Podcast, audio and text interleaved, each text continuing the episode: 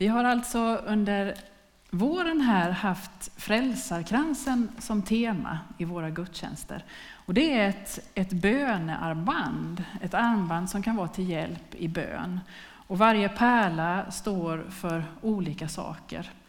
Eh, och nu har vi kommit till, till det här armbandets nästan slut, som är den, den svarta pärlan som kallas för nattens och dödens pärla.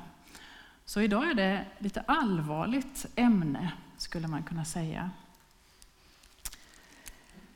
Varje år så blir jag kallad till en gymnasieskola här i stan för att prata med en klass när de arbetar med temat döden. Och I onsdags var jag där och mötte ett tjugotal ungdomar. Alla vi som var där i rummet hade olika erfarenheter av döden. Någon hade ingen egen erfarenhet utan hade lyssnat på andras. Andra hade nära och smärtsamma erfarenheter av döden. En kompis mamma som nyligen dött. En kompis som hade tagit sitt eget liv för att hon inte orkade leva längre.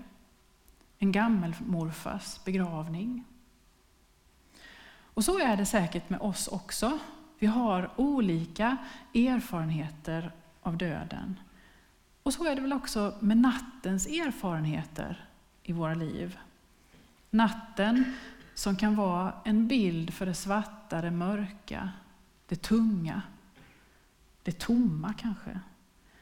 En del av oss har erfarenhet av att, att liksom bära natten inombords i kanske långa perioder. Andra av oss har bara hört om det kanske.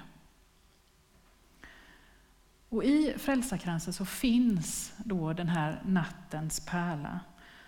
Och jag tror att den finns där därför att vi alla, oavsett vilka erfarenheter vi har i livet, ska bli påminda om att natt kan och att död är en del av livet.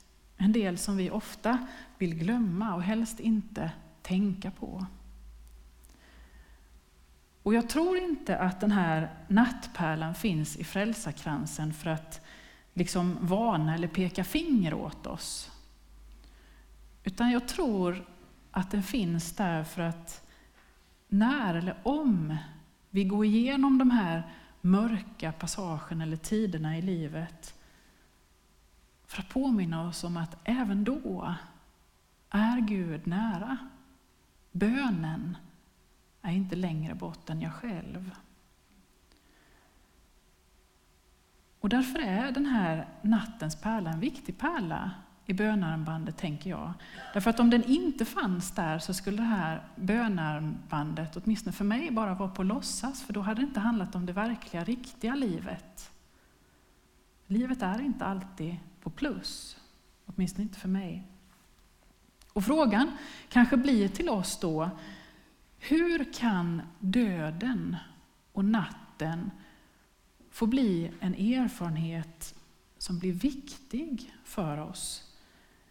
En, en erfarenhet som, som vi kan lära och mogna av istället för att kanske sky och fly ifrån. För en tid sedan så talade jag med en kvinna som undrade varför ber vi i Herrens bön Utsätt oss inte för prövning. Varför säger vi så? Och jag uppfattar att hon, hon själv menar att, att hon åtminstone i efterhand kunde vara tacksam för prövningar som livet hade fått innebära. För att hon tyckte att hon själv hade fått lära och mogna av de prövningar som livet hade gett. Och därför ville hon inte vara utan dem. Även om de hade kostat henne mycket och mycket mer än vad det gör för de flesta av oss. Många gånger så önskar jag att jag kunde få låna lite av den där livssynen som den kvinnan har. Att kunna känna tacksamhet för även det som är svårt.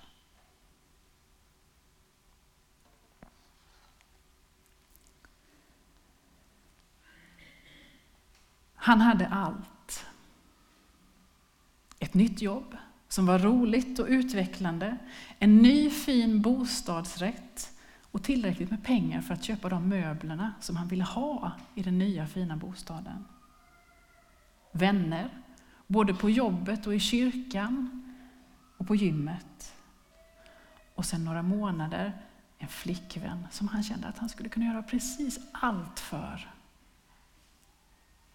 Så en kväll, bråttom hem för att packa en väska och snabbt iväg. Ett barn rusar plötsligt ut i gatan och han hinner inte bromsa tillräckligt snabbt. Det var en flicka.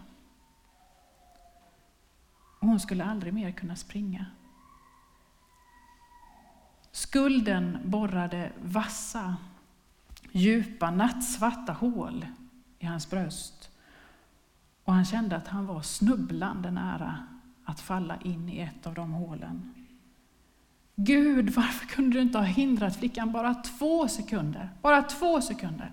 Varför kunde du inte ha hindrat mig bara två sekunder? Bara två sekunder, Gud. Han hörde aldrig att Gud svarade.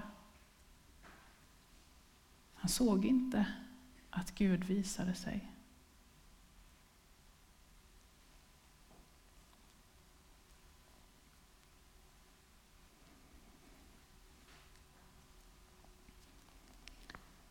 Hon hade levt ett liv som varit både glädje och sorg, som för de allra flesta.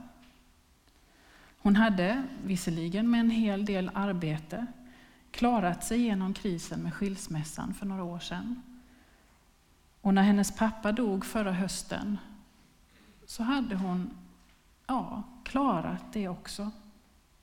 Hennes arbetskamrater kunde säga saker som Tänk vad du är stark ändå, som klarar det här så bra. Och flera gånger hade hon sagt och, verkligen menat att det var Gud som hjälpte henne. Gud gav henne kraften. Det var så hon hade sett på det och det var så det hade känts. Någon, Gud, hade burit henne genom det svåra. Och hon kunde känna tacksamhet, styrka, trots allt. Så slog sjukdomen till. Först som en ofattbar trötthet. Och så efter en tid och många, långa, oändliga provtagningar en diagnos som sa henne att hon inte skulle bli bättre, utan snarare sakta sämre och sämre. Först trodde hon att Gud skulle ta bort sjukdomen. Hon, I hela sig så visste hon bara att så skulle det vara, hon skulle inte vara sjuk. Gud skulle ta bort det. Det blev inte så. Nu var det som om hon var fästad vid en stålina som sakta, obönhörligt drog henne in i ett mörker som hon inte ville, som inte fick finnas.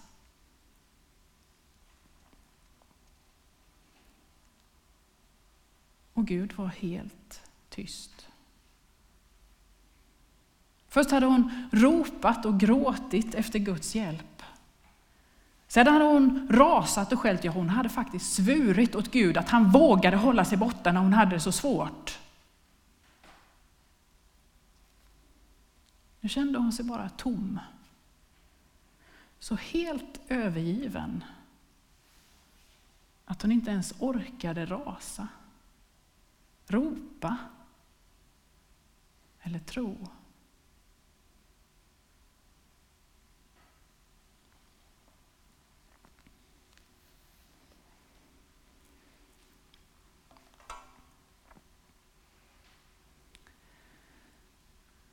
En del av oss får erfara att Gud blir en hjälp i nöden, i det mörka. Vi får vara med när det sker en oförklarlig skillnad. Där det går från mörker till ljus. Det handlar inte gudstjänsten om idag. För andra gånger är det inte så. Och ett mörker kan kännas så ofattbart djupt, speciellt när vi är i det. Och jag, jag har inte svar på varför en del människor blir hjälpta och andra inte. Jag vet inte varför några drabbas av ofattbart lidande och andra tycks sväva fram med en lätthet genom livet. Varför är det så? Varför är det så? Och kanske är det en fråga som vi kommer få bära med oss rakt in i evigheten. Jag vägrar tro att det handlar om att man får vad man förtjänar. Det är inte så. Den logiken finns inte i smärta och lidande. Lidande och mörker är utan logik och helt meningslöst rakt igenom.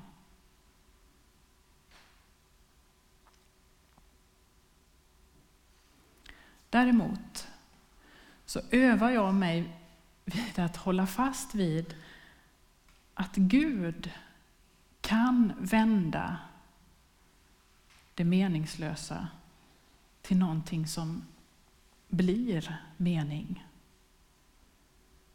Gud kan vända det mörka till ljus. Och därför så tror jag att vi inte ska dölja det mörka i våra samtal med Gud när vi ber. Vi får rasa, vi får, vi får skälla, vi får svära, vi får gråta.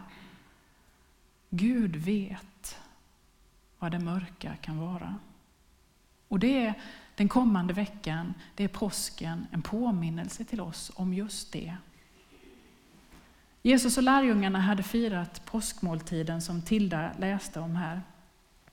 Och flera saker som Jesus sa visade att han, han visste vad som skulle komma. Om han hade liksom sett inom sig eller fått höra det, jag vet inte. Han visste vad som skulle hända. Och efter festen så gick de ut i en gammal trädgård.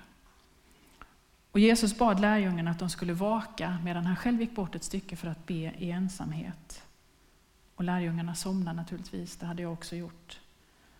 Och Jesus kämpar där i ångest och ensamhet. Och I något av evangelierna står det att han hade så stark ångest att han till och med svettades blod. Han bad Gud om att få slippa det som skulle komma. Om det var möjligt, låt mig slippa. Och samtidigt bad han, inte som jag vill, utan som du vill Gud. Jesus våndades igenom detta, men han flydde inte. Han var kvar. Och så blir han tillfångatagen, så småningom torterad.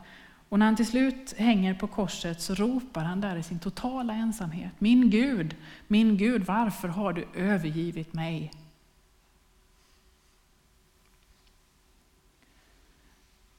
Jag tror att Jesus vet vad det vill säga att känna sig övergiven av alla, att känna sig övergiven av Gud.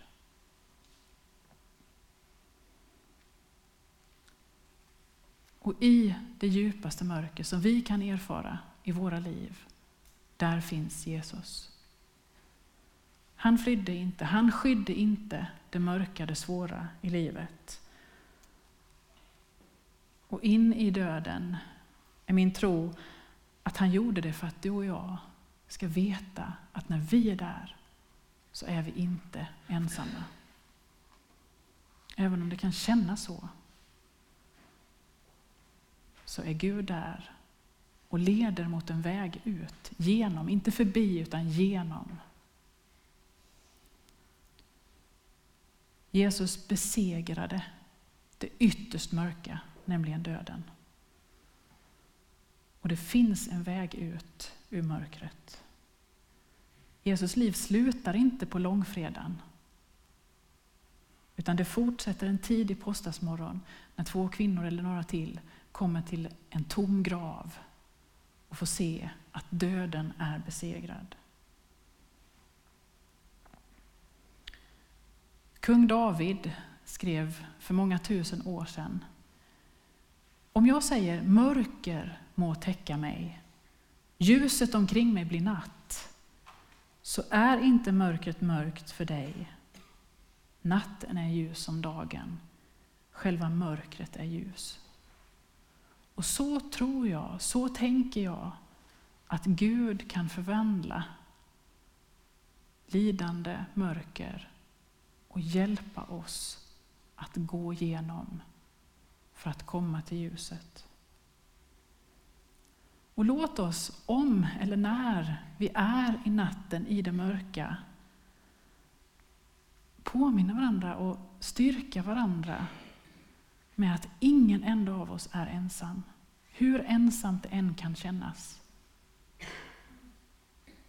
Jesus är din vän, nära dig, här och nu och alltid. Amen.